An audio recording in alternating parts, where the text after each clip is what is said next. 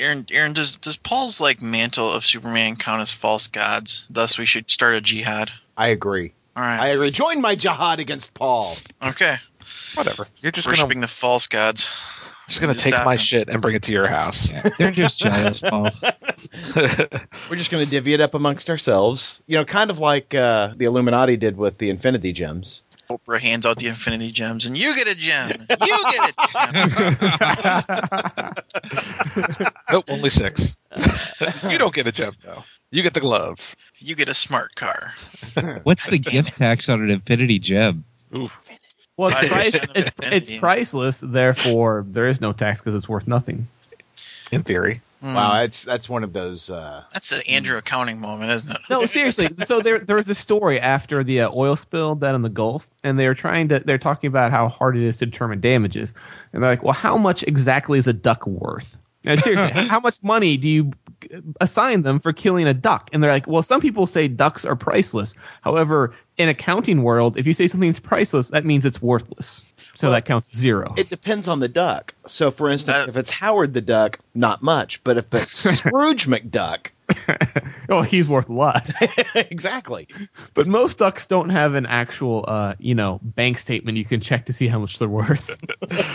it's not like it's not like, it's not like hey, Quacky McQuackerson there. Uh, what's your? What, let me see your let me see your uh, account balance. I'm going to need to see your W two. That's right. what we do is we count all the ducks, and then that's how many balls you get when you go to the dunk the BP vice president in a bat of tar Ooh, there we go. tank, and yeah, that's. I see. the way we Now do it. that's that's the outside of the box thinking that uh, they need. Well, I, I think that what you do is you take the the BP CEO and you lock him in a room full of feral ducks.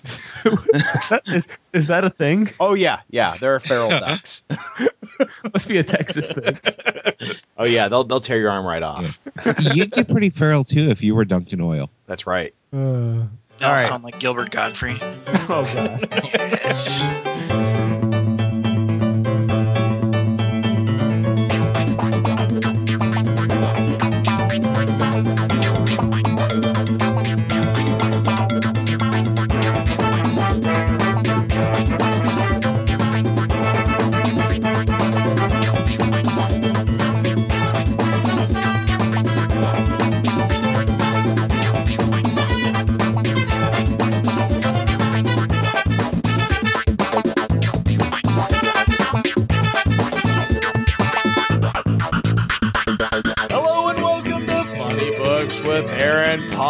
Tim, Wayne, and Andrew. I'm Aaron. I'm Paul. This is Wayne. This is Tim. I'm Andrew. Woo. Very Woo, exciting. Woo. Now I have here Paul. Paul, we all know that you have crazy mad Tony Stark levels of money, and I hear you have been squandering some of it recently on Kickstarter. You know, I think You Aaron's better luck with your Kickstarters than I do because the uh, the Honey Badger barbecue sauce just had a recall. Oh no! whoa, whoa, whoa, whoa, whoa, whoa! What was it recalled for? They found mold. Oh, oh. Oh man. This is indeed a sad day for Honey Badger barbecue sauce. Oh, that's awesome. Oh my god, that's horrible. I haven't even got my bottle yet, and it's already recalled. Yeah, Did you explain to him you just want the bottle and screw the sauce? yeah, really. If you could just wash out my bottle and send it to me. well, that's actually the cool thing is that in the last email they said they said uh, you know you don't have to send the contents back, just dump it out and destroy you know destroy it. So I'm thinking, okay, they said if it shows up, I'm just going to dump it out, wash out the bottle, and I've got my bottle. I don't care about the contents. I just wanted the bottle. You know what that means? That means when it does get fixed, they're just going to send you some shit in a squeezy bottle. They're not going to redo it and put it in a, another honey badger bottle. Oh, it would be awesome if I have two Honey Badger bottles though. I don't think that's going to happen. Yeah, I know. I think you're going to get it in a Ziploc bag. I think they. I, I think they blew their load on that first batch. And you know the problem is, is that it, you know because this is a Kickstarter and funds are limited, it won't be a Ziploc bag. It'll be like the store brand Ziploc container, and so it will have leaked barbecue sauce all over the package. It- it- And then they'll recall it. I'm just amazed with the amount of money they raised that they ran into mold issues. That's what happens when you do it in your garage. Yeah, well, that's what happens when you make your uh, your barbecue sauce three years ago, and then raise the funds just to make the damn bottles. It's definitely was done in a factory because it was the the factory reported to them that they that they had found mold and that uh, they were demanding that it be you Yeah. know recalled. Yeah, because Isn't that what you call your garage, Andrew? The factory. That's what he calls Sure. the bedroom. exactly. Maybe I'll see you in the factory. Uh, Paul would know. Um, so Paul, what have you been spending your money on? I would know what happens in your bedroom. Well, yeah, probably. Yeah. But um, that's so only we were- because you're you're a fee paying uh, member on Andrew's website. So Yeah. that's only it's thefactory.com. So Paul, It's factory well, with screw a K. Paul. This is what I've been spending my money on. So on uh, Kickstarter recently, it, you know, I'm still waiting for my Reaper miniatures that that this in, insane number of miniatures that that we picked up uh, through their Kickstarter is going to be coming out in March. Supposedly still on track to reach us in March. Uh, then recently, I kickstarted these. Uh, uh, it's it's it's a deck of regular playing cards, but they have these silk backing, and it's kind of the stealth fighter jet inspired designs. It's really it's really kind of cool, but it was just a little something. And then there's a new board game coming out from Cool Mini or Not called Guilds of Cadwallon uh, that I kickstarted, and then there's a World War II uh, card game called Upfront, which uh, I also kicked in on. So Paul, where have you been wasting your money? Yeah, I've been kickstarting like a bitch lately. Um, it started with the death of Superman Lives, that uh, documentary we talked about a couple weeks ago. I kicked into that. It is at sixty-one thousand of the ninety-eight thousand goal, and there's still a month left. So I think it's going to happen. Yeah. Um, so I'm pretty happy about that, and it just opened the floodgates because then you know you they show you these links on the bottom of hey you might also like this.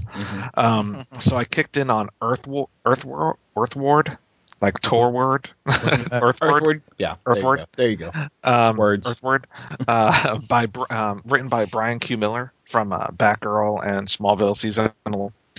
Uh, it's a, an original graphic novel, uh, all ages, uh, science fiction graphic novel. Seems pretty sweet. Um, and uh, I kicked in on Aw Yeah Comics from uh, Franco and Art Baltazar. Uh-huh. Um, it's the Oh yeah. Oh yeah, comics. Um, I kicked in because they have a uh, one of the pledges gets uh, all twelve signed issues of um, Superman Family Adventures. Uh, the book they they uh, that recently just got canceled, freeing up their time to do oh yeah comics. Yeah. so I kicked in on that. Um, I kicked in on um, Gumshoes for Hire, uh, which is a, a book from Sean Galloway. Um, he's typically in animation, and it's kind of like a. It looks almost like a Scooby Doo original graphic novel. seems pretty sweet with art by him and Guri Hori, Guri Hiru, um, who did the art from that Captain America Brian Clevinger book a couple years ago Mhm. that we really liked. Yeah. And I kicked in on Ultra Sylvania, Emperor Frankenstein, which is like an the way they describe it is as Game of Thrones with Dracula and Frankenstein. Huh. Yeah, it, and Is it is it a comic? Yeah, it's a comic. Um, it, it's actually volume two, but I, I the vol- the level I kicked in on, um, which I believe was just the ten dollar level. Uh, you get a PDF digital version of both Ultra Sylvania Volume One and Volume Two. And is So volume just, one already just to out? step back here, that oh yeah comics, he's backing them at the sixty dollar level to get the Superman stuff. Yeah. Wow. Hey, but you know what? So That's more. all than I'm usually comics willing had a into- all your comics had a fifteen thousand dollar goal that they met in the first day. Yeah, they're, they've got a big following. Art Yeah, Franco. Yeah. Yeah, I mean, so it's, uh, I, I, I, I don't typically. In fact, these are only I'd only contributed to three Kickstarters before then, before these, and but I mean, these all seem like really quality projects, and they're all by creators other than Ultra Sylvania. But the fact that it's Volume Two and not Volume One gives me a little confidence. Um, but the other ones are all by creators that you know that I know of and are talented, and you know I'm, I'm genuinely interested in these things. So you know if you follow like Ron Marz on Twitter, he always talks about how hard it is to get an original graphic novel published because of the the cost of it. Right. So I mean I, I think this is kind of the future for these creator owned original graphic novels is on Kickstarter. So yeah, of Kickstarter like a bitch. Speaking of Kickstarter, did, did Cyberforce number three ever come out? Yep, it comes out next week, but uh, Comixology had it on there last night. Yeah. Oh well, I'm gonna go take a look at that. yeah, it says February thirteenth, two thousand thirteen, but it's available now. So Sweet. yeah, not so much. Hey, Yeah. I, I, I know you guys. I know you guys have been less excited about it, but I, I've enjoyed the first two issues, so we'll agree to disagree. Yeah, kind of like DC agreed to disagree with all the creators of a bunch of with a bunch of creators of New Fifty Two titles this week. Yeah, they cleaned they cleaned some shop. Well, you know, I mean, I'm not shedding any tears on the books that they that they got rid of. Let's face it, no one is going to notice the books they got rid of looking at Now, that now, hey, there so- there is an entire community of Firestorm fans out there who are now in There's tears. a Firestorm fan? Oh There's my one? god, there's a there's community? there's literally dozens. Um, and, they are heartbroken that that the Firestorm book's going away. you know, Comixology is doing something that, that, that I, I really support, and they're doing a, or actually I should say DC Comics through Comixology is doing something I really support, and they're having a uh, the Heroes of Black History Month sale. And so, like uh, last week, they had the uh, John Stewart Green Lantern uh, books on sale. This week, they've got Steel on sale, but you know, they've also got Firestorm in there. And I keep thinking, huh, really wouldn't tout him as uh, as representative of my of my heroes. you know, I just really wouldn't because wow, that particularly the run that they're that they're doing where it was the African American Firestorm really sucked. I mean, so more uh, so than than Firestorm normally does. I have a confession to make. That's a big bar Yeah. there. Yeah. So I have a confession to make. Since I was blowing money on Kickstarter, apparently, I might as well blow a little bit more. Did you So Firestorm? I, I would know, but um, so I listened to uh, a, a Firestorm Aquaman podcast. Hey, whoa, whoa, whoa! The what? I think it, I think it's called the Fire and Water Podcast, and uh, it How is- long has this existed? Did it exist before Aquaman was cool? No, I, I don't know. I've only Huh. listened to their most recent episode, um, and they go over. I think it's a monthly podcast, and they go over that month's releases um, related to Firestorm and Aquaman. So you know they stretch it a little bit. They're like, oh, we'll talk about Justice League too, and you know stuff like that. So um, the most recent episode, I think they talked about Justice League, Aquaman, and Firestorm, and so they were talking about Firestorm. This was pre-cancellation announcement, by the way. I'm, I'm, I, I would love to listen to the episode after they hear the cancellation announcement. Um, You sick bastard! so they were talking about Firestorm, and they were talking about how Dan Jurgens took over the title with issue 13. Mhm. He took over writing and art, and I'm like, I like Dan Jurgens. And they said, you know, the title's gotten much better, blah blah blah blah blah. And I was like, so I actually went and bought a couple of Firestorm issues. Whoa, This Paul! Wow. Not enough, apparently. you know, That's a Kickstarter. That's a Kickstarter. You're not going to have money throw in on now. Paul is also listening to the anal rape podcast and and heard that anal rape has gotten much better. So he went down to his local prison. That's right. in a speedo. Um, Oh, but you know what? So I read Firestorm issue 13 last night, which was the first Dan Jurgens issue, and it wasn't bad. It actually wasn't bad. Uh-huh. Why do you say it like that? Why do you say the? Why do you stretch out the silver there and bad like like bad? Well, Why are you saying it like that? Well, you know, it's kind of like when your girlfriend cooks dinner for you the first time. this wasn't bad. Well, because it's surprising. You're like, so other than Firestorm getting canceled, um, they also canceled Savage Hawkman, uh, and Rob basically Liefeld. any yeah all the Rob, Rob, Rob Liefeld stuff. Savage Hawkman, Deathstroke. Um, they also canceled Ravagers, Sword of Sorcery, and Team Seven. What the hell's Team Seven? that's their. Oh, go ahead, Paul. Oh no, it's um related to the Wildstorm universe. Oh. And uh, I mean, all of those. I mean, Sword of Sorcery and Team Seven are like Phase Three or Wave Three books. Those just started. Yeah. But let's be honest, they sounded horrible when we before they even came out. yeah. Every time I go to the comic store, they're on the shelf. I'm like, that's really a book. Yeah, no offense, DC, but that's what you get for having a book called Sword of Sorcery starring Amethyst. Yeah. No doubt. Yeah. Um, yeah, so I mean, it's a, it's yeah, so six. I mean, you know, it, um, I feel a little bad for the creative teams, but you know, six titles got canceled, and they're d- doing a bunch of changes.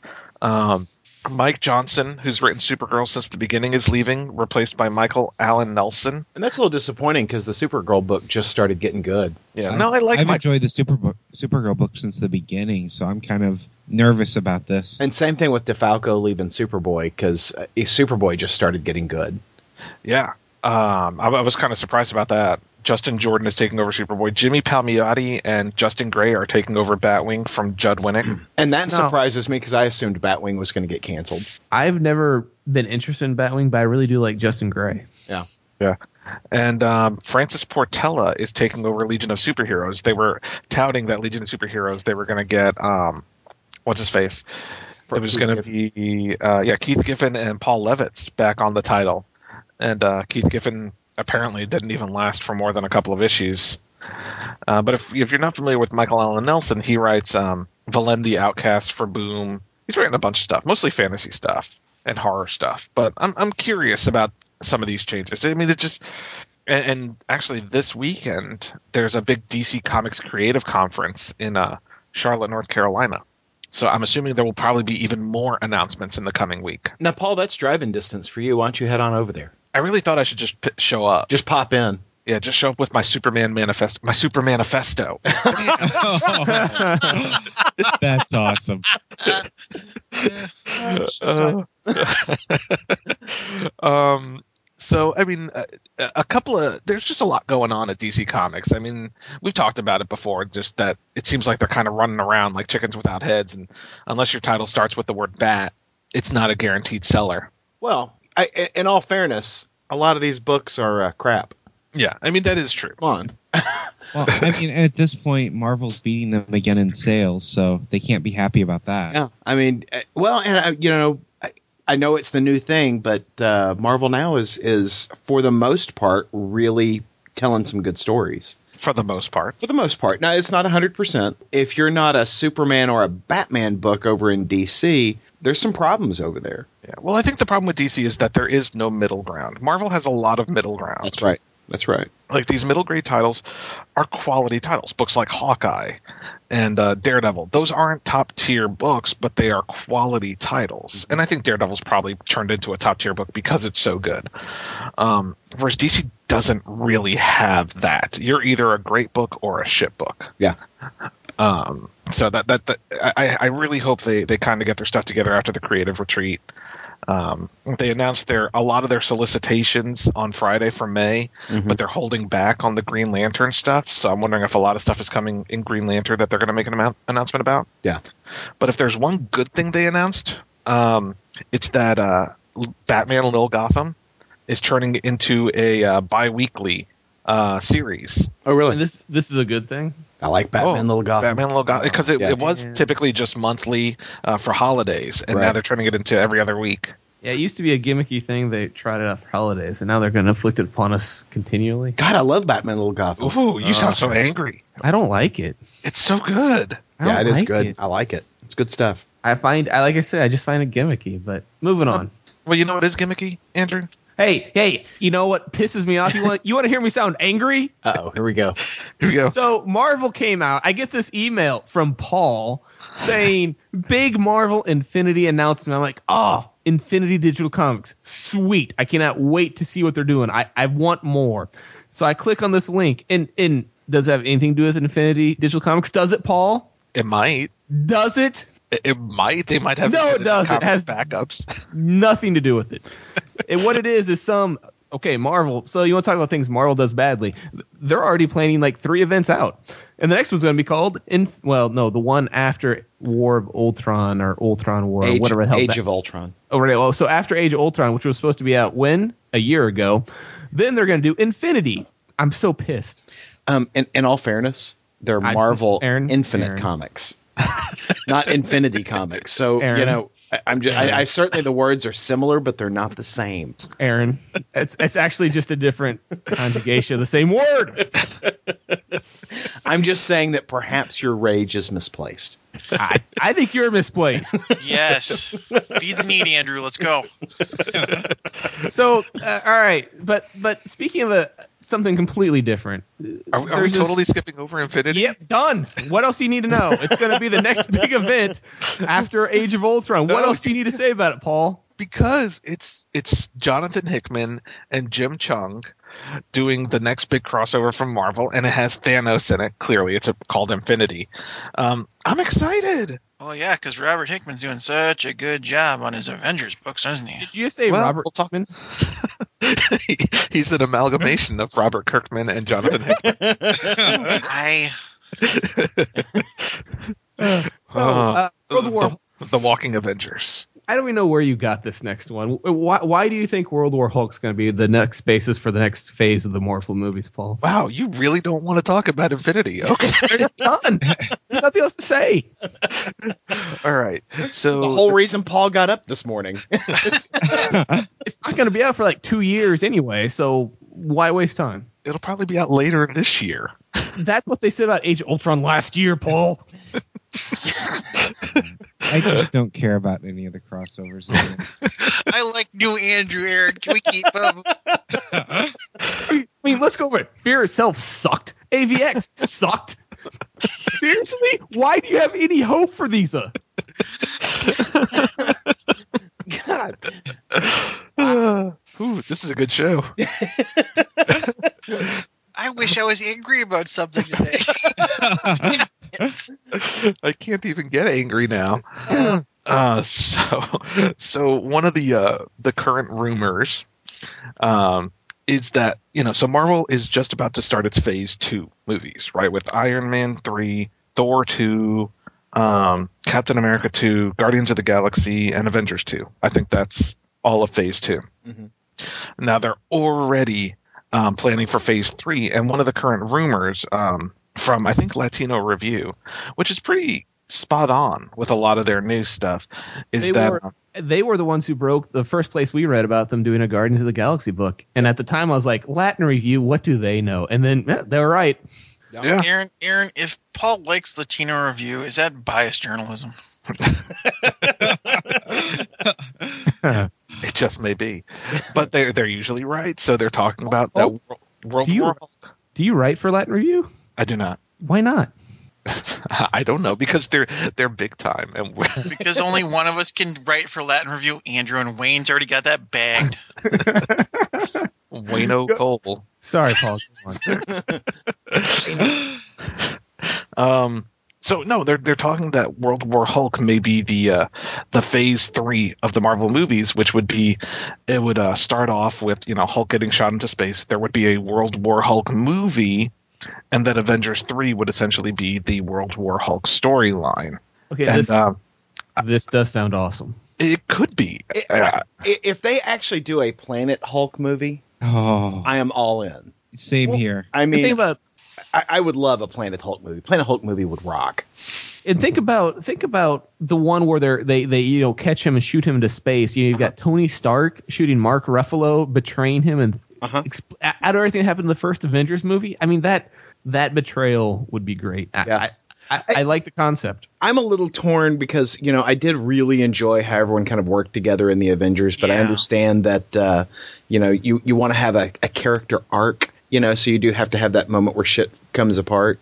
Yeah. Uh, But you know, I can I can certainly see how you know the the stingers that they put in the end credits, where you know after the the Hulk has some kind of you know breakdown or something, where they start talking and, in those end credits, like we have to do something about the Hulk. I have a plan, you know, and and then just showing him getting shot off into space. I mean, I'm sorry, that would be pretty freaking cool. you know what I'm thinking? I'm thinking Avengers two. The stinger is probably going to be the Illuminati. Yeah, Yeah, Because sitting they're around talk- a table together. Yeah, they're talking about a Doctor Strange movie for Phase three also. Yeah. Oh yeah.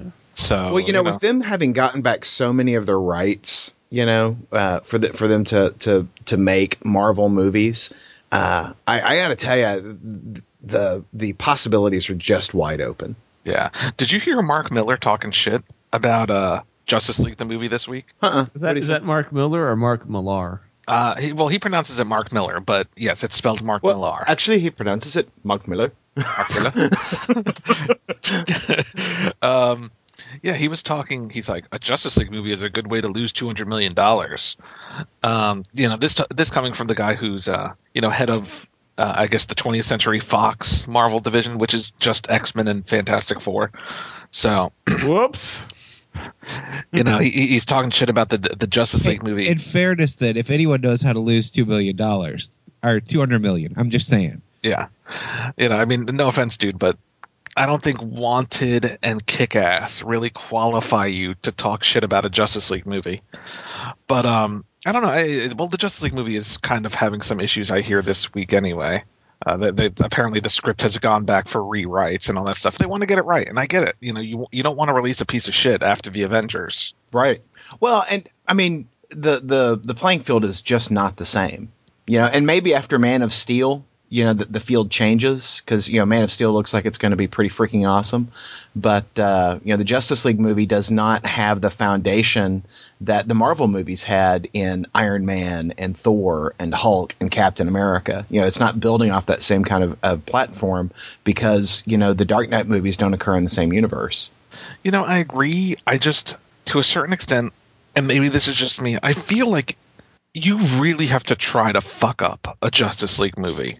I mean, with all the talent that is available to Warner Brothers and DC Comics, you have to really go out of your Okay. way to screw up that movie. I- Let's I- look at DC's track record. Yeah, take a look at they Green don't Lantern. have to go other way. uh, that's Yeah. a good Su- point. Superman.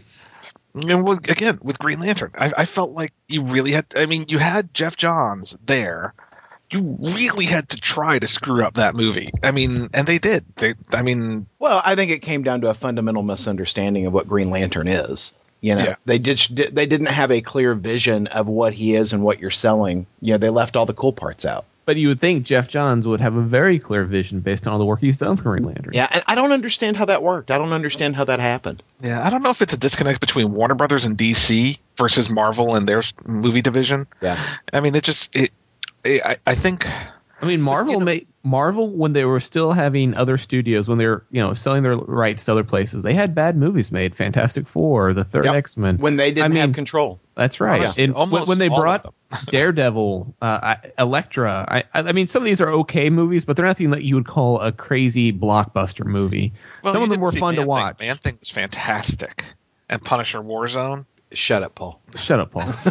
But So- just talking but now that- a man thing. Now that they have it under their own control and they're doing their own things, you're seeing these phenomenal movies that they're Yeah. putting out. Captain America, Thor, uh, Avengers, obviously being the most recent. I mean, once they got control, they were able to put out a much better product. Well, and I have to say, I don't think I ever would have been excited about this movie, you know, uh, prior to the Avengers. But I have to say, I'm pretty j- jazzed about the Ant Man movie.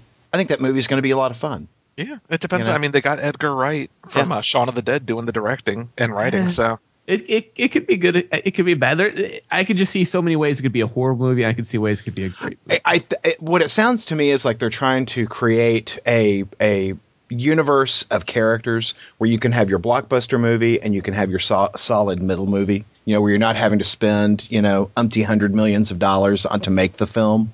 You know, you spend your fifty and you've got a, you've got a, a good profit margin there. So I, I just I, I'm excited about what Marvel's doing, and I just wish DC would get with the program. And I'm hopeful that Man of Steel kind of reignites that. I hope so. But you know what DC does do good that Marvel doesn't? Mm. Uh, DC has their hand on the the animation Oh yeah, thing. I absolutely. think. I mean, not just not just their animated movies, but their TV. Yeah. But um, last week, Dark Knight Returns Part Two came out on DVD and Blu-ray. Um, and Aaron, Holy shit, that movie was fantastic. I thought it was worlds better than the first one, and I, you liked the first one. I was a I little did. lukewarm on it, but I, I- thought the second one was perfect. Yeah, the, I, I have nothing to complain about on the second one except that it's over.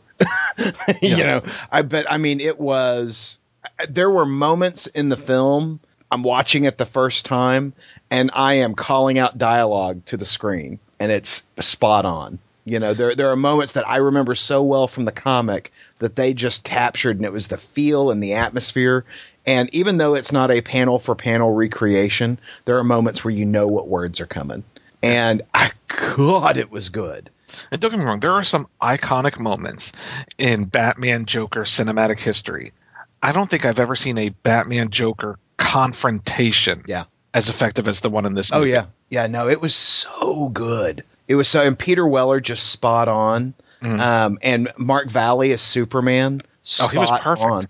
And you know, the only thing that that really stuck out to me because I was curious as to how they were going to handle it. There's that whole scene in the comic where uh, Superman is in the middle of the nuclear explosion. You know the the the, the nuclear Yeah. bomb explosion, and you know he withers and he has to fly back up to the sun to re-energize. And there's this whole inner monologue about uh, uh, you know how the sun feeds him and whatnot. And so I was like, I wonder how they're going to do that because they eliminated the inner monologue for uh, Batman.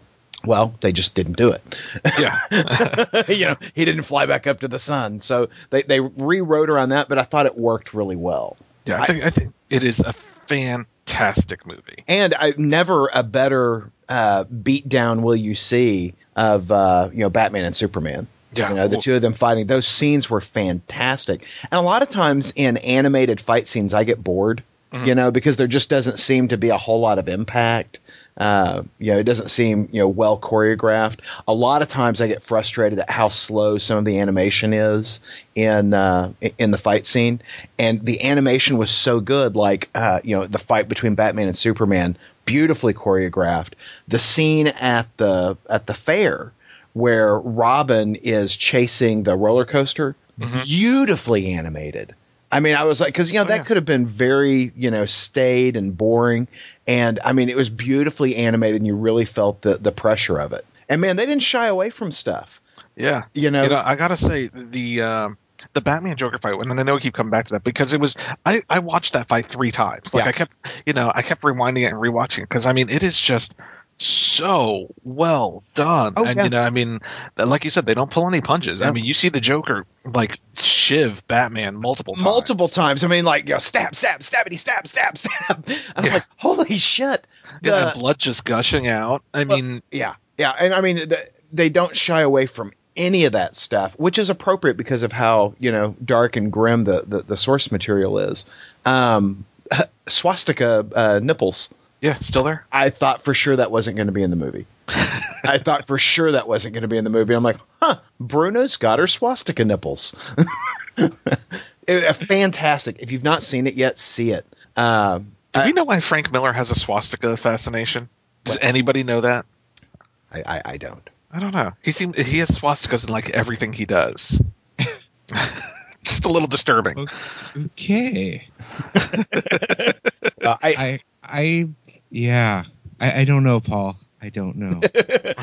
Well, the movie was fantastic. I highly recommend it. Now, what I need to do is I need to rewatch one and watch two with it. Yeah, but it's kind of funny because two begins, you know, and Batman is established. It's almost like you can watch two without watching one. Uh huh. Yeah. No. Absolutely. But uh, you know, but I, I, I'm going to try to watch them all as one cohesive piece. But it's funny because they are split very clearly Right. down the middle. Um, But- but as so is the book. time. Yeah, I mean, yeah. The book is as well. I mean, the, each of the four issues of that series are, are completely standalone. You Mhm. know, you've got you've got a beginning, middle, and end of each one of those books with a through story from one to four. Um, so I, I just, I, God, I, it's expertly done. And I'm I- looking forward to Superman Unbound coming out. I was about to say I think I'm going to skip both of those and just wait for Superman Unbound because that trailer looks awesome. Yeah, it looks pretty damn good. Um, and I think I like the voices that they got for the cast. Mhm. You know, I mean, they didn't get the animated series voices, but I, I, I'm looking forward to that one too, especially based on the quality of these. yeah. So Just speaking of Superman, though, uh, one of the happiest announcement DC made this week for me, and we talked about this. So clearly, some, the people listen to our podcast. I think we talked about this way back when Legends of the Dark Knight started. mhm. Um, I was like, wow, it would be great if DC would do a Superman version of this title. Um, well, they are. DC is going to be doing a digital first weekly Adventures of Superman comic book uh, by different creative teams. I think the first one is two issues are written by Orson Scott Card. and Um, I don't know who's the artist. uh, Chris Samnee. No, no, no, no, no. Chris Samnee is with Jeff Parker on the third issue. Oh. Oh well, fuck that other guy then. I could not be more excited about this book. I have been going on to everyone I know that reads comics all week about how excited I am about this and going through the list of creators, even though Orson Scott Card is the first creator. But other than him, I am excited about you know the list of creators they have because they've got a bunch of good Marvel guys on here too. Christos Gage is going to be writing Superman. JT Krul, Abnett and Lanning, Bruce Timm is going to write one of these. Mark Wolf, Marv Wolfman's going to. Marcus To on art. I mean, Now, is the plan that all of these are going to be pre New 52? Uh, they're think it all just out of continuity entirely. It could be pre New 52, could be post, could be its own entire continuity, could sit in uh, Kingdom Come timeline, could be in, uh, you know, could be anything. I think we're trying to say continuity light. Gotcha. Um, yeah, Abnett Lanning, Jeff Lemire, uh, Ed Benes, Giuseppe Camuncoli, Michael Avon Oeming. Uh, I mean, just nonstop talented people. Uh, and, you know, the, the biggest part of it for me, I think, is Jeff Parker and Chris Samnee. God, yes. I can't Oh. wait. I can't Oh, wait. Can't wait. Um, I believe the series starts on April 29th uh, with their their first digital issue, and uh, I think every four, three, four issues will be collected uh, in paper. You know, Yeah. the, the following month. I will be buying this in digital to get it as soon as possible, and then buying the paper copies as they come out too. I'll wait for the collected editions for either trade or hardcover. You're not going to buy them digitally? No, I'm going to buy them digitally, but I'm not going to buy the, the floppies. Oh no, no, I'll buy them Yeah. digitally and then the hardcover. Yeah. yeah. Because, I, God, I mean, just the idea of Chris Samnee drawing Superman, I just, oh my God. And you know what? The Batman were ones have been so good, and just this idea of getting that level of quality on a Superman book without chaining it down to current storylines. I could not be more excited about a comic coming out. I think. Yeah, and DC was smart because they announced it with the Chris Samnee art, not even Yeah. the art from the initial art uh, arc, Yeah. which is done by Chris Sprouse, also a talented guy. Uh, but they, you know, they they announce it with Chris Samnee art, and there's this awesome piece. So yeah, I sign me up. yeah. yeah, the no. first cover's by Bryan Hitch, and it's that uh, it's just this iconic picture of Superman flying up the side of a building with the Daily Planet in the background. Yeah, I just, whew, whew, can't wait. So Paul and Wayne are filled with love for Superman, obviously. They're, Well, they're just know. they're just you know they're just they're romance fans. They're young. They're young. They're in love with the idea of Superman. I mean, I mean, really, you could say that Paul has a shrine to Superman, the object Yeah. of his love. Clearly, It's like they're having a young romance. Yes. yes. you know, I could have uh, I could have bought eight issues of Adventure of Su- Adventures of Superman For what you spent on DC Young Romance? for what I spent on DC Young Romance this week. Okay, so. yes, and I didn't realize the price, or I probably wouldn't have bought it. I just look at the books, and you know, I'd read the preview of it, and it's like, okay, I'm gonna give this thing a chance. So I grabbed it and I checked out. I didn't realize until we're talking through email a couple days later that I paid eight dollars for this thing. hey Andrew, pass me the popcorn. Now, you know that that eight dollars included your your vagina, right? You know. No, but you know what it did include here? Valentine's. The center of this book is perforated rip out Valentines of superheroes. Like, here's one of Flash that says, You stole my heart in a flash. And then here's one of Swamp Thing saying, You don't bring me flowers. All right, so in all fairness, these are these are horrible. You're perfect. Robin with a I get a sidekick out of you. This is also. I demand you guys mail one of these to us. My love is more powerful than a locomotive. Say the magic word and I'm yours. So seriously, what excuse, Paul, do you have for buying this piece of junk? All right. Well, my excuse is that this, there are six stories, and the stories are written by Andy Diggle, Kyle Higgins, Peter Milligan, Ann Nocenti, um, and two other people I haven't heard of. But I mean, I mean, just Andy Diggle, Kyle Higgins, Peter Milligan, and Ann Nocenti. I was like, huh, gotta give it a shot. I mean, I mean, uh, And the art is really good. yeah, the artist is good. The artists on almost all of them are good. Um, Peter Simon Bisley does a story uh, of the Midnighter and Apollo. It's uh, it, it's actually a quality book with quality writers and quality art. That said, Uh, all the stories but one I thought were crap. Hey Aaron, every noun Paul's thrown out, I don't know who the hell that is. Uh, you know what? But it, I, I I I liked two of the stories actually. I liked the Nightwing story. Nightwing was the one that I s- that I'm saying is good. I enjoyed the Nightwing story quite a bit. All the I- others I thought were crap. I laughed my ass off at the Nightwing story. Um, and I, it's supposed to be a sad story, and it's written by Kyle Higgins.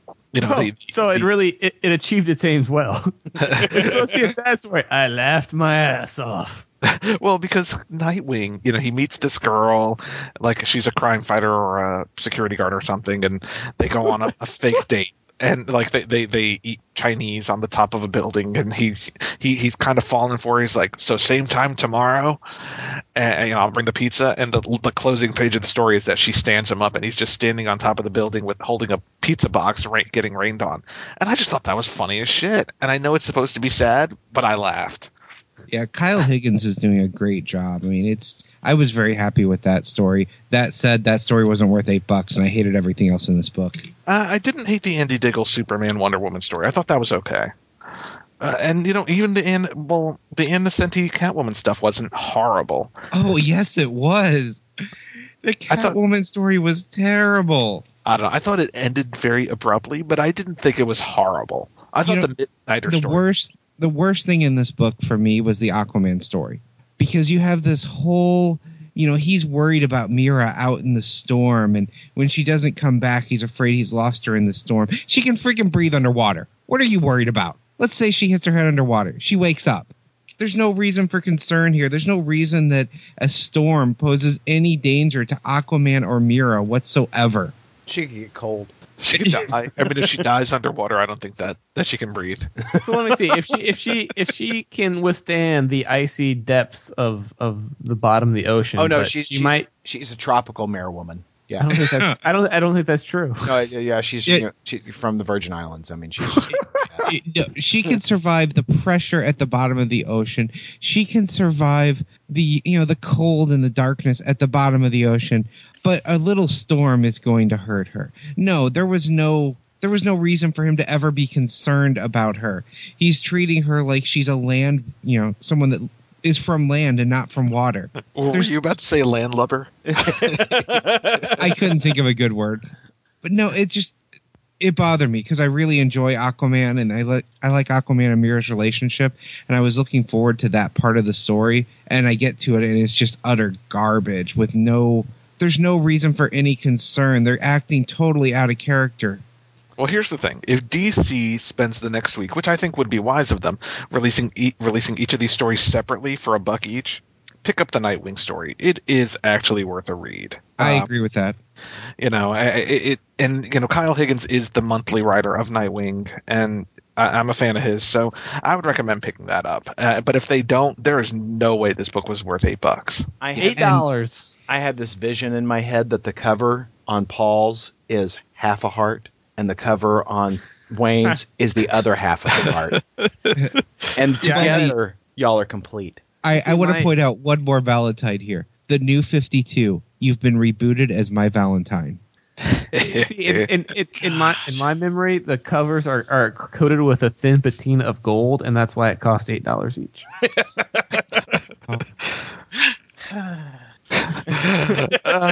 So, And so it Batgirl making out with a random crook. well, shoot, he wasn't random. He was in Batman Annual or Batgirl Annual number one. Uh huh. So so eight dollars for DC Young Romance. Let's take that to something a little more cost effective, a little more efficient in our story and our, our pleasure we get with the money we spend. Injustice Gods Amongst Us number four came out, cost all of ninety nine cents, and it was awesome. Yeah, yeah, it was awesome. Uh, so, Injustice uh, Gods Among Us issue three, or digital issue three, print issue one, ended with uh, Lois Lane. Uh, Superman has been tricked into killing Lois Lane, and Metropolis has been nuked off the map. And uh, now Superman is pissed. and this issue is uh, the Justice League trying to protect the Joker from Superman, and uh, it doesn't go all that well. Yeah, I, I I love all of the you know Joker. You're not going to twist Superman around, no matter no matter how hard this is for him. He's still the best man I know. Oh,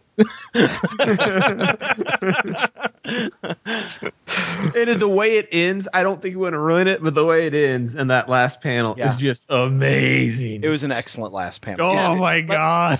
Now you know, given the nature of the series, it's not a surprise what happens. No. You know that that this is not going to end well for certain people. Uh, and you know that things are going to continue to, you know, spin out of Spiral out of control. control, Yeah, yeah. it's going to happen. I mean, we we know that, but it's just the way they're telling it. And uh, I, I, I thought it really worked in this book. I thought the artwork was right on. I thought that you know the scene where Wonder Woman walks up to Superman, where he's cradling Lois's dead body. Um, you know, and he's blaming Oh, yeah. himself, uh, you know, for what happened. You know, I killed them. I killed them. Uh, you know, and, and Wonder Woman's trying to convince him that you know it wasn't you, it was that madman. It is a good book, really a strong book. I'm, Yeah. and I got to tell you, I, my pre-order is placed for Injustice: Gods Among Us. Oh, nice, So- nice. So I'm also planning on picking it up. Uh, but so is, did you mention something about this being in print too? Yeah, issue number Yep. one came out last week, combining the first three digital issues. That's how I'm. That's how I'm buying it. I'm not getting the individual digitals as they go through. I'm going to pick up the just the regular floppy as they come out because I, I thought it was- love that first issue. Oh yeah. Well, it, it gets better, Wayne. Uh, because I thought it was gonna be like the Ame-Comi stuff, or it, it was just gonna be digital only. Yeah. So I, I didn't realize they were doing a print as well. Actually, I think the Ame-Comi stuff they plan on eventually doing print on as well. Well, I know they're doing print of Legends of the Dark Knight that Some of- combines three of them. Some of the Ame-Comi stuff's great. Yeah, Some, some. of it's awful. yeah, some of it is really good. Let's That first- some. that first Wonder Woman arc is good. Yeah, the Wonder Woman arc is good, and what was the other one? Uh, Uh, it wasn't Batgirl. Power it was one- Girl. It was was it Power Girl? I liked Power Girl. I enjoyed were- Power Girl. Yeah. I, I like the Duella Dent. Mm, I didn't care for that. All right. Eh. So But but you know what I am caring for, and I know Tim is as well. All new X Men issue number seven came out this week. Oh yeah, oh yeah. So Timmy, Uh, best Mystique story I've read in forever. I have to agree. I thought. I this was very very strong. It, it made me it made me like pause and be like, is this really what she's like now? You know, when she's having that conversation with young Scott, I was like, I I, I bought in. You know what I what I liked about how they uh, portrayed Mystique. You know, she's sh- sh- she's a, sh- a shapeshifter, so you know she's able to you know completely represent herself as as somebody completely different from moment to moment. And I liked that her point of view shifted. You know, I like that you're wondering what's Mystique's real thoughts on this. You know, and, and you get, get a glimpse of what her motivations are at the end of the book. And I, I loved the conversation she had with young Scott. Yeah, it was a great conversation. I loved her portrayal of Wolverine too. Yeah. Yeah, in fact, there's that bit of dialogue that, you know, Mystique as Wolverine has with the security guards in the bank, you know, that, you know, if you shoot me, it won't hurt me. But if you shoot me, I'm going to cut your hands off. And I'll walk away and go wherever I came from, and you won't have hands. now, you know, that wasn't Logan who actually said that. It was Mystique as Logan. But oh my God, that was great dialogue. Yeah, and you got a glimpse of uh, of Headmaster Kitty, which was which was a fun scene. I did I did enjoy that too. Um, you know, I we, we say it every week. I, I I love this book. Yeah. It, it's Yeah. I, I don't if you if you have even an inkling of good thoughts behind any X Men run, you, this this should be something you're picking up. Well, you Yeah. know, one of the I hard love things one of the hard things about the X Men is that how big that universe is. You know, and, and it al- has always felt like, well, if I'm buying one X book, I have to buy all the X books. And I honestly think, right now, anyway, in these first seven issues, you could have bought all of these books and not bought a single other X book. because that's what I'm doing. I'm not Yeah. buying a single other X book. I'm only getting this one, and I don't feel like I've lost anything. And I'm, the, par- I say I'm particularly liking that these original X Men are being shown as naive and untrained. Well, and I, and the the double shipping is really working for it, you know, because it is a deep a, a decompressed storytelling style that that Bendis employs. Uh, but because you're getting two issues a month, it doesn't feel like it's just sitting in place. Yeah, it feels like it's going somewhere, and I I, I just really think that it's working for this book. So, question for you guys: Are you going to get Brian Michael Bendis' Uncanny X Men number one when it comes out next week? I am, I am also. yeah, I am I'm, going to flip through it and decide then. I'm buying more X Men books than I've bought in, in probably you know twenty years. Yeah, Yeah. I- I'd be curious to see the sales numbers to see if he's doing for the X Men what he actually did to the Avengers. Yeah. you know, um, because I mean this this book is fantastic, and I think Stuart Immonen comes back next issue. Well, and they've done such a good job of matching up the artists where you don't feel a huge disconnect when Stuart's not drawn. You know, I mean, all the mm-hmm. X Men books take the place of all the Avengers books I'm not buying anymore.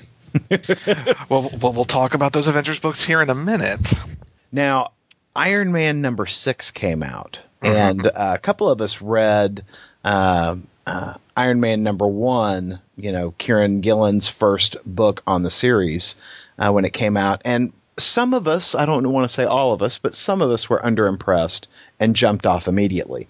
Um, I, think can't- all of us. Were was it all of us? I I think everyone who read it, yeah. Um, I so did the I did the first three issues. So issue number six came out, and it's Tony Stark in space, uh, leading up to his joining the Guardians of the Galaxy for for a couple of issues. Um, this book was fantastic. Wasn't it? I mean, so I- good. I'm not a big fan of Greg Land's art, but it worked really well in this book, and the story was fantastic and follows up on items already established in Marvel continuity. It's not just brand new stuff that he's finding out in space. It's, you know, consequences of actions Tony Stark took that have caught up to him, you know, in the in the final frontier. This was an amazing story. It really was. It was a fantastic book. You know, you talked about the Greg Land art. Greg Land can draw some space scenes. Yeah. Yeah. Because I looked to see if another artist, like he had an artist assist or something, Right. but no, it just says Greg Land. Um, so, you know, that, I, I was really impressed with his art in this issue, and it, it felt like a Kieron Gillen book. There was Yeah. humor. You know, there was you know Tony Stark charm. I mean, it, basically the first half of the issue is Tony Stark trying to get in a purple woman's pants. um, You know, it Uh, seems like Marvel's doing a really good job of making people care about Guardians of the Galaxy prior to the movie because I know I can't wait for that series to start. The uh, that preview of issue number one, the just that cover looks so awesome, and I know next to nothing about Guardians of the Galaxy. I could care less about any of the characters, but I'm picking up issue one just because their teaser images are so cool. yeah. Well, the rumor is that Iron Man will also be part of the Guardians of the Galaxy movie. Right. Um, so I could see why they're setting that up in the comics. So I would expect probably an announcement about that for the movie, maybe after Iron Man three comes out. But um, I, I just I really dug this story. I I'm curious to see Iron Man and Guardians of the Galaxy, the comic book. And uh, yeah, I, I even if you didn't like the first arc, um, I, I didn't have a problem. You know, reading this issue and, and knowing where he was and understanding that, you know, I mean, it's pretty much all explained right there on the first page. Yeah. It's a good jumping on point. It really is a good jumping on point. I mean, it just it, it it set the table on that first page and just rocketed from there. And it's got a good sense of humor as you would expect from a Kieron Gillen book. But I mean, the it's a first of a three part story called The God Killer. Is that right? Correct, because it's about. Well, I don't want to ruin it. Yeah, but- I don't either. But you know, uh, it's essentially the trial of Tony Stark by uh, you know alien people for shit Tony's done. And I, God, it just was so good. It- now it- you know it's all set up. So you know there, there's still you know um, the second and third parts that we still have to to see. But as far as you know, building it, setting the table, getting you ready for it, I I am all in. It was fan freaking tastic. Yeah, I, I am back on at least for the story arc. And uh, you know, this was actually a good week for Marvel from my point of view because uh, we got New Avengers this week, uh, New Avengers number three, continuing the Illuminati story uh, and the Infinity Gems. And I thought this issue rocked. Oh, Aaron, it was so good. Oh, I, you know, I know that this is completely in your wheelhouse, Paul, because Yes. you know the Infinity Gems are are, are a huge thing for you. Um, and you know, Yeah, all, I, I almost cried. I know. The- I, I, I know. I, read, I saw that page. I saw that page. I'm like, oh yeah, this is not sitting well with Paul. I was like, what the fuck happened? Now you know there's this great scene where they put all the Infinity Gems together. And now, Paul, I posted about this on Instagram and Twitter earlier in the week. You know, they're assembling all the gems. They've got the Soul Gem as a purple gem Um, I think that's legitimate. because it used to be green. Did it used to be? Yeah, because it was a green gem on Adam Warlock's forehead, oh, you're and, right. and that was the Soul Gem. The So- space gem is the purple gem. Yeah, and so I think I think we got some coloring nonsense going on here. Uh, a little concerned about that. But there's this great scene when they're assembling all the gems, and all of a sudden these different cosmic entities take notice, right? Yeah. And so you've got you know the Watcher on the moon, you know, all of a sudden turns his head, you know, what the fuck? You've got you know Galactus, you know, huh, that's not good. And then you see Thanos, and it says that he's on Titan, which means that he's in the solar system. and, and he's smiling. Yeah, yeah. And I'm just like, um, uh, he's a little closer to home than he probably ought to be. Yeah. well, it, you know, it, clearly this was a setup because Jonathan Hickman's writing that Infinity book Right. God, I um, just want to punch you.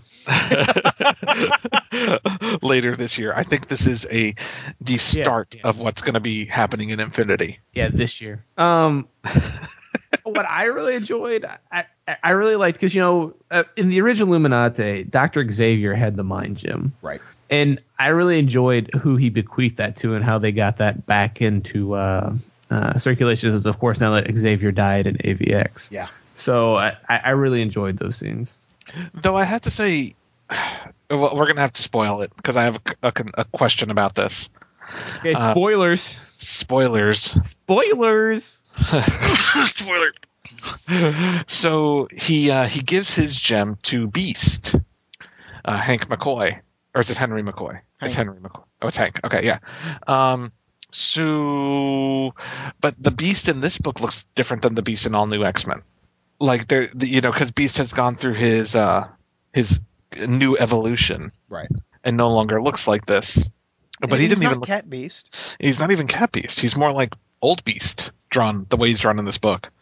I know it's artist interpretation, but Yeah. it doesn't look at all like the new Beast. Maybe the artist decided that all of this crazy beast stuff is stupid and just drew him like he wanted to draw him. I would imagine that's probably the case. Good for him. Yeah, I- no, I it's, a, s- it's a dynamite book. Andrew, did you enjoy it? I, I did, uh, despite the Infinity title. Uh, it, it was because that is the name of the issue. First page, a little, you know, it's got their little little masthead, and then it's got Infinity written on it. You know, Um, it cracks me up that uh, Captain America kind of hears what he wants to hear. You know, yeah, you know, yeah, when he's talking with, well, in Black Panther though, was being deliberately obtuse with his answer, you know, I'll do the right thing for Yes. my people. and there's no clarification about what that is. Mhm. Cap makes an assumption, and then of course, B, you know, the Black Panther in no way corrects what he knows Cap's made the wrong assumption from his reaction, but he doesn't he doesn't take the time to correct Captain on making on the fact that he's he's leapt to the wrong, wrong conclusion. Yeah. So yeah, and and what how things end with Cap is pretty pretty dramatic. Yeah, it's a, it's definitely the start of uh, another. It, it's the start of another cycle of heroes against heroes type of thing. Um, you know, you think the Illuminati would know by now to stop betraying people because it always comes back to bite them in the ass. Oh, I I don't know how this could ever come back on him, Paul. I don't know. I'm seeing World War Cap. Probably World announced- War Cap. Well, you know, we actually saw how this turns out over in the DC universe pre New 52. What will happen is is he'll remember, you know, that uh, that uh, he got his mind wiped, and then he'll, you know, Captain America will just go all ape shit on everybody, you know, kind of like Doctor Light. He'll become Captain Rapey. Wow. That's awful. but no, I'm I'm enjoying New Avengers. And now the thing, I stopped reading the regular Avengers. I I got to the point where they're both very big storylines with cosmic implications, and I just I just only needed one of those stories in my life, and I picked New Avengers. So I jumped off of regular Avengers after issue two. Well, I here's the thing. I continued with Avengers through the end of the first storyline, and then I was like, "Wow, that was terrible." Okay. Let me give issue four a shot. Wow, that was terrible. uh-huh. And then issue five came out, and I was like, "Oh God." well, because you know, when, once they announced that Hickman was doing the Infinity crossover, I was like, uh, maybe this has something to do with it. So I picked it up. Now, I, I very much agree with you. It is very much a cosmic scale, epic story like New Avengers.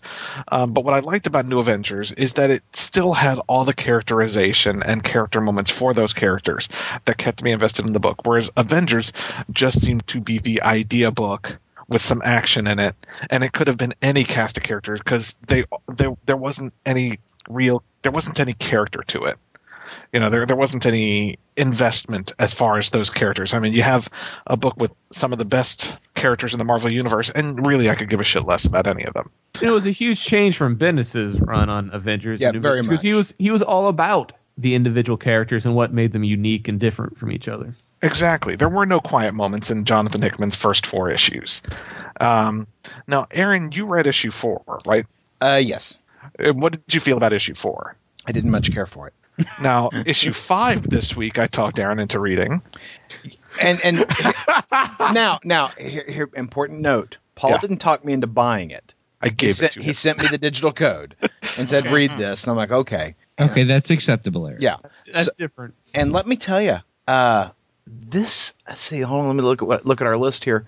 Yeah, I'm gonna say it. I am gonna say the words. Book of Oh. the week. Oh, he said it. Yeah, I, Yeah. I this was fantastic, and and I, I'd say it, Wayne. You would really enjoy this book because Yeah. it's it's it's it's the, the the the kind of book you really enjoy.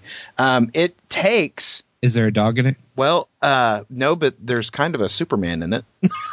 yeah. Um, you know, Period. no, actually, it's it's Super Guardian, and it's a a woman who uh, becomes the Superman figure. Um, The It- granddaughter of Dan Dare. yeah, I don't. Yeah. There. Damn it, this is sounding awesome. it is pretty damn good. It is. I. I don't know if I'd call it the book of the week because there were, other than the aforementioned uh, young romance, it was a pretty good week for almost every book. It I've read. was. It was a really good week. But this book, and maybe it's because the book surprised me so much, Paul. Yeah. Um, because I really wasn't expecting anything good out of this, despite the fact that you said, "Hey, I think you're really going to enjoy this." Um, you know, I don't trust most of what you say. Um, but this book was fantastic, and it's not a linear story at all. You know, it it tells you, you know, um, present, past, future. I mean, it's it's all over the place, kind of like Hickman does, but it ties together so well, and it's actually kind of a standalone book. You yeah, and it's about. A, I'm sorry. Go ahead. you don't have to have read issue four, and I don't think you got to read issue six. You could buy issue five, and you'd be good. And it is all about the Smasher character. I think her name's Smasher. Smasher, yeah. Yeah, you know, so Jonathan Hickman at the I think in issue three of Avengers, he introduced all these new heroes without any type of explanation, whatever, you know, origins, anything like that. So I think he's kind of going back and explaining some of the characters a bit. And so this is where Smasher came from, who she is, that kind of thing. And damn, it was just really good. Um, you know, art by Adam Kubert. Who draws a badass Hulk, by the way? Oh yeah, I, I just I, I, I highly recommend this issue, and it is it is very much standalone. Um, it you know it ties a little in with what's going on in the Avengers book, but really not that much with what happened in the first four issues. Yeah, it is beautifully illustrated, and the story is fantastically told. I, just, I, I thoroughly enjoyed it. And again, Wayne, if you get an opportunity, pick this book up because it was so good. It's So- sounding interesting, if I can read it by itself without needing to read anything before or after it. Yeah. Yeah, I think you can. So let's talk about another book that uh, sucked, but has, a, but has a new creative team. Green Arrow number seventeen features the new creative team of Jeff Lemire and Andrea Sorrentino uh, on art. And uh, it, it is a, a brand new arc uh, featuring a, a, a cover that looks very much inspired by the Arrow TV series. And um, Which is So- very good. so, Aaron, you and Andrew read this book with me. Yes. What'd you guys think? Well, I gotta tell you, I'm a big fan of Jeff Lemire, and I continue to be a big fan of Jeff Lemire, but I'm not crazy about the Andrea Sorrentino art. It seemed like he was trying too hard to do the Hawkeye book art. Is Andrea a guy? Uh, I think so. Okay, so no, I agree. In fact, actually, that is what I thought. I thought it was just my mind playing tricks on me because you know they're both dudes with a bow. But when I was we, reading we this, I was like, get confused by that sometimes. Andrew. Yeah. Oh yeah. No, I do. so, uh, but as I was reading through, I was like, man, this this this looks a lot like the Hawkeye art. It does. I mean, and and not just in the way he's drawing a panel, but the way he lays the book out has really got that David Aja kind of look to it. Yeah. It's so okay. Well, I'm glad I'm not the only one who who, Yeah. who was seeing that then. But No. I, it, and as you know, I'm not a huge fan of the Hawkeye art. So mimicking it, it does not really win me over.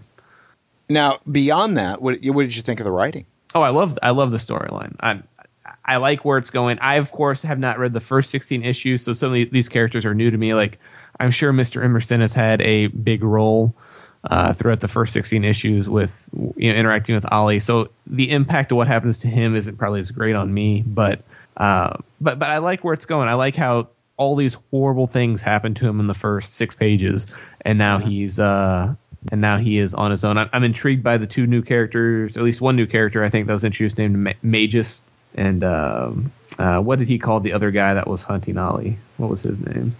Hmm, I don't remember. The killer. Let's just call him the hunter for now. And, and I, I like the hunter. Uh, are, are both intrigue me. But what what did you think, Aaron?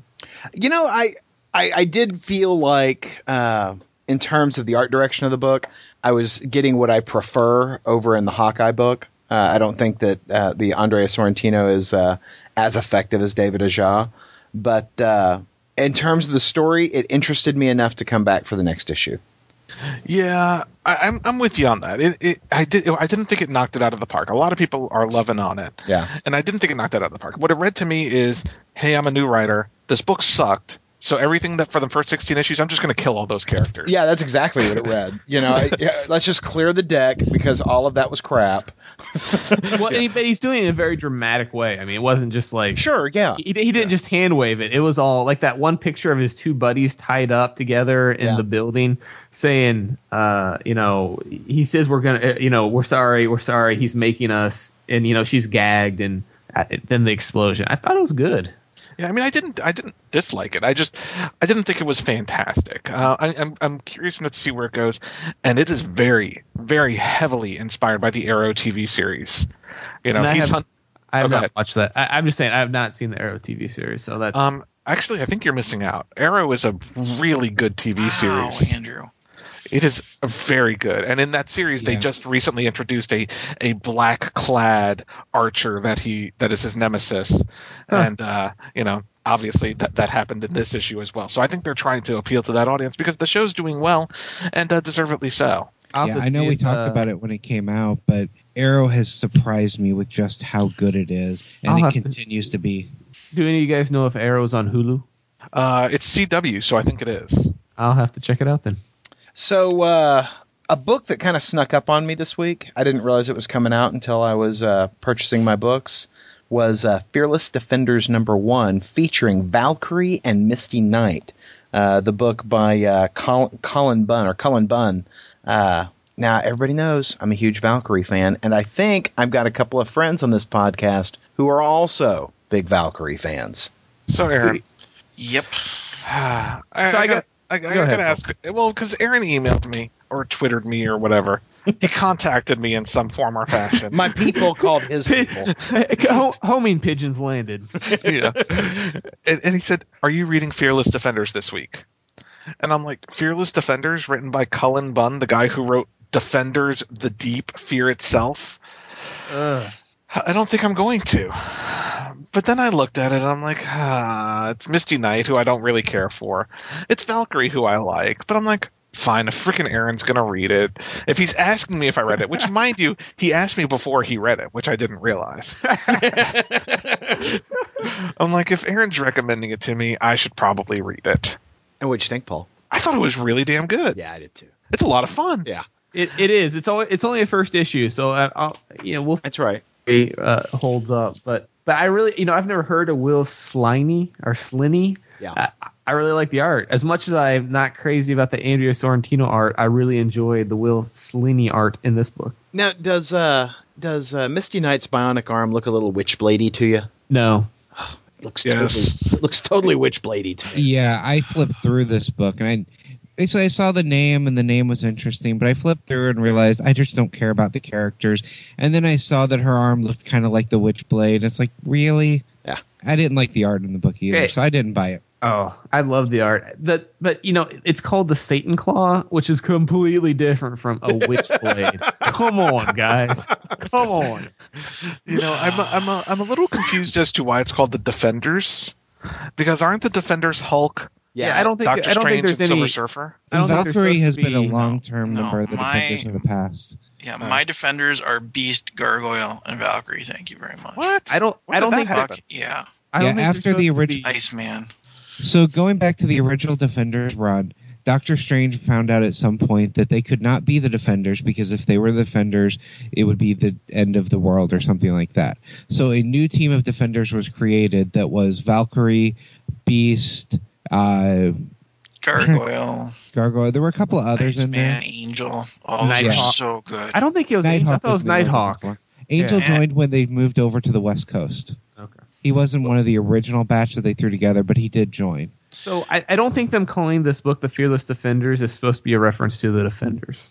So, uh, Tim, God damn it, Aaron.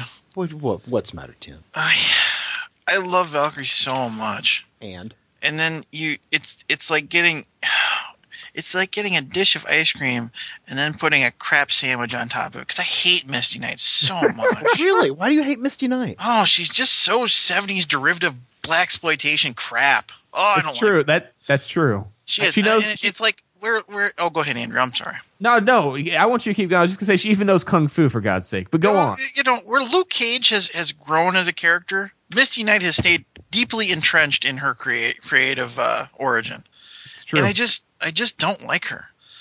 And so I'm reading this and I'm like, okay, I like Valkyrie. Oh god, it's another Misty Knight page.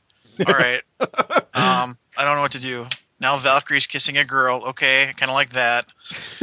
And then I get Kind to, of. I get I kind of like that, yeah. And then I get to the end and it's like son of a bitch because I saw next issue who they're Uh-huh. bringing on and I'm like, oh, I'm gonna have to buy this. I hate this. God.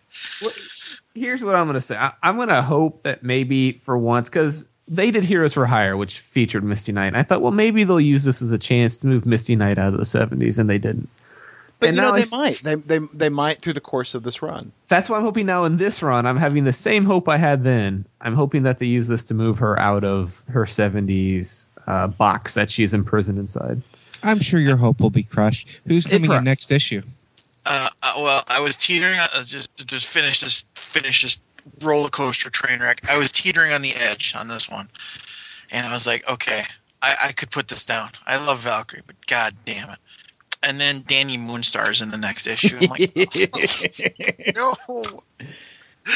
So sad. Ah, I gotta doesn't- buy it. And it looks, does, is it me, or does it look like there's an actual action figure on the outside of the comic book? I think that's just the way the cover looks. I think. yeah, I think that's how they drew the cover. yes. Yeah. Oh shit. This I, I'm sorry. I, I I've got big hopes for this book. I I, I, I thoroughly enjoyed it. If they could, re- if they could start rehabilitating Misty Knight, this book would be amazing. I'm, I'm not as, I'm not as far as, as Tim is on it, but I, I'm also not a huge fan of how they portray Misty Knight. This is like the burrito at the gas station, Aaron.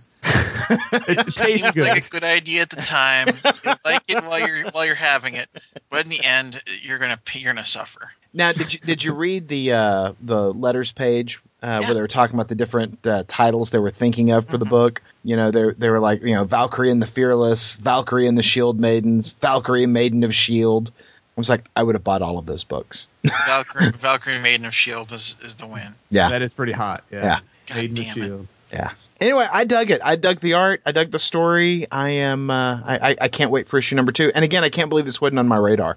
But you know, I, I just saw it when I was buying my digital books this week. I was like, huh, in. So yay, Yay. yay. So Two books I've been suckered into by Aaron, by the way. Now, oh, Well, you know, Ed Brubaker completed his run of Winter Soldier with issue 14. Yep. And uh, so we Did a got, great, great, great job. Great run. yeah, it was fantastic, you know, run on that book uh, with Bucky Barnes, you know, uh, being the Winter Soldier, working for S.H.I.E.L.D. Black Uh, Widow. Yeah, Black Widow, Nick Fury, you even had some Wolverine in there and some other guys. Uh, it was really a strong story. So, you know, the question comes down to, uh, you know, how is the new story going to be with the new creative team of Jason Latour, Nic Klein, and Joe Caramagna? Um, and uh, I picked it up. I'm the only one who picked it up because, you know, my good friend Andrew uh, decided to sit back, decided to not not participate. He was Aaron? sit on the sidelines and watch the game. You know, I part of the figured- team. I figured, Aaron, that you could be the, my canary in this coal mine, and and I noticed I didn't hear any twittering from you over the week about it. So I figured that meant you must have died. Yeah, this book was awful.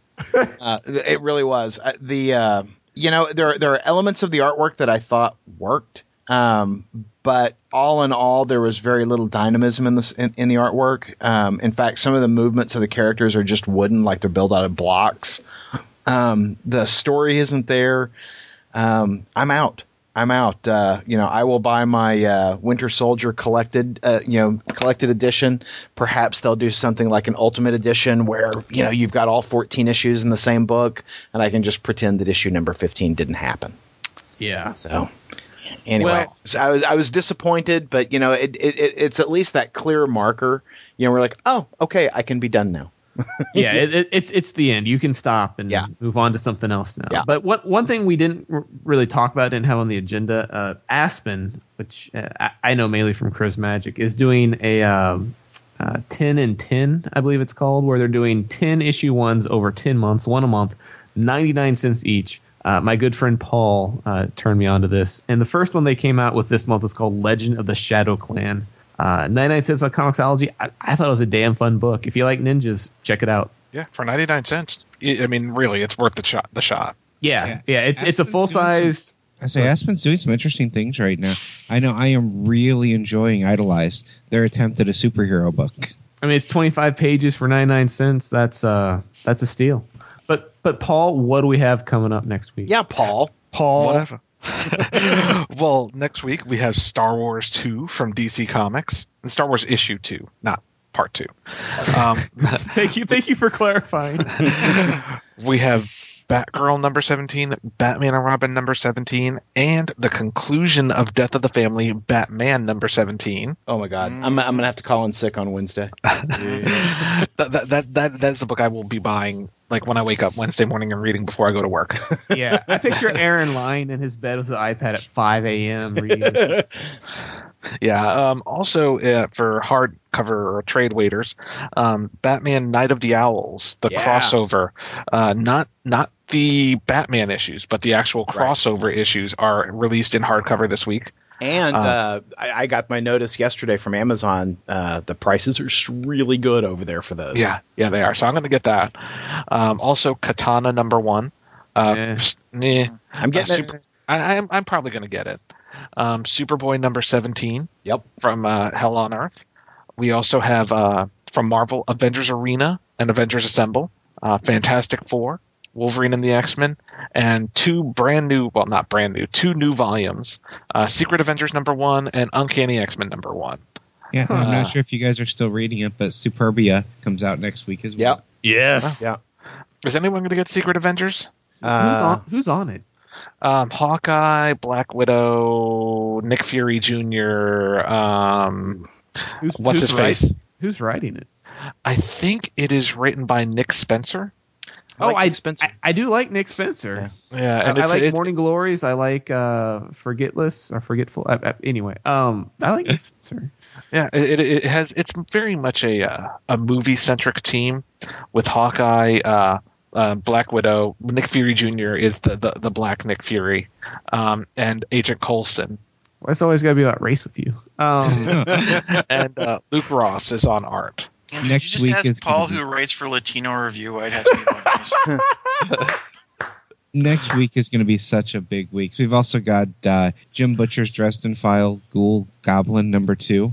I don't know if anyone else has been reading that, but if I you're did, a yeah. Dresden Yeah, fan, that's really It's good. good. It was Oh. issue one was great. Ooh, Look at this. All right, so Mockingbird, Taskmaster, a new Iron Patriot, Hulk, and the Winter Soldier are also on the Secret Avengers.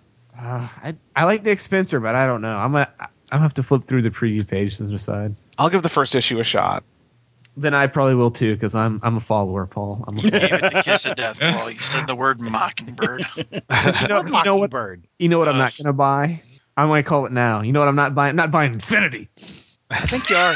I think I you think you are. I think you no, are. no, they suckered me into trying out AVX, and I regret it to this day. I'm not doing it. No, I think you are. I, I think you are. And uh, I, I think that you'll wind up wearing the T-shirt. I think, I think, I think if someone gives me a free digital code, maybe, maybe. I think that you're going to buy it, and it'll be a five ninety nine book. Oh, I- you are, you are. I am Twenty dollars gonna I don't. I'm going to support you on this, Andrew, because I don't plan on buying it either. Uh, you guys suck. I'm buying it. You guys will be buying Age of Ultron. Just shut up. No, I want to take you. I want to put you guys in the way back machine real quick. There we go. Remember when they started talking about AVX, and I think everyone on this podcast is like, "Oh, it sounds dumb. I'm not getting it. Sounds horrible. What an awful idea." And then the Marvel marketing machine sucked us all in and got us all excited about it with covers and, and little teasers and all what that, and we all bought it. And One guess issue. what? You, some of us only one issue, right? Thank some you. of us four issues. A couple of us went twelve. But is anyone here going to say it was a good crossover? I went balls deep into AVX. And was it good? No, no. Yeah. but but but Infinity, but Infinity, that's going to be the one that makes. I think I think that's all I need to say. I'm done. yeah, I think we're good on that point. Bye, everybody. Have a good week, Bye. guys. Podcast theme music graciously provided by Mark Andrew Pope. For more information, visit markandrewpope.com. Funny Books with Aaron and Polly is a production of ideologyofmadness.com. No Spider Man clones were harmed in the production of this podcast.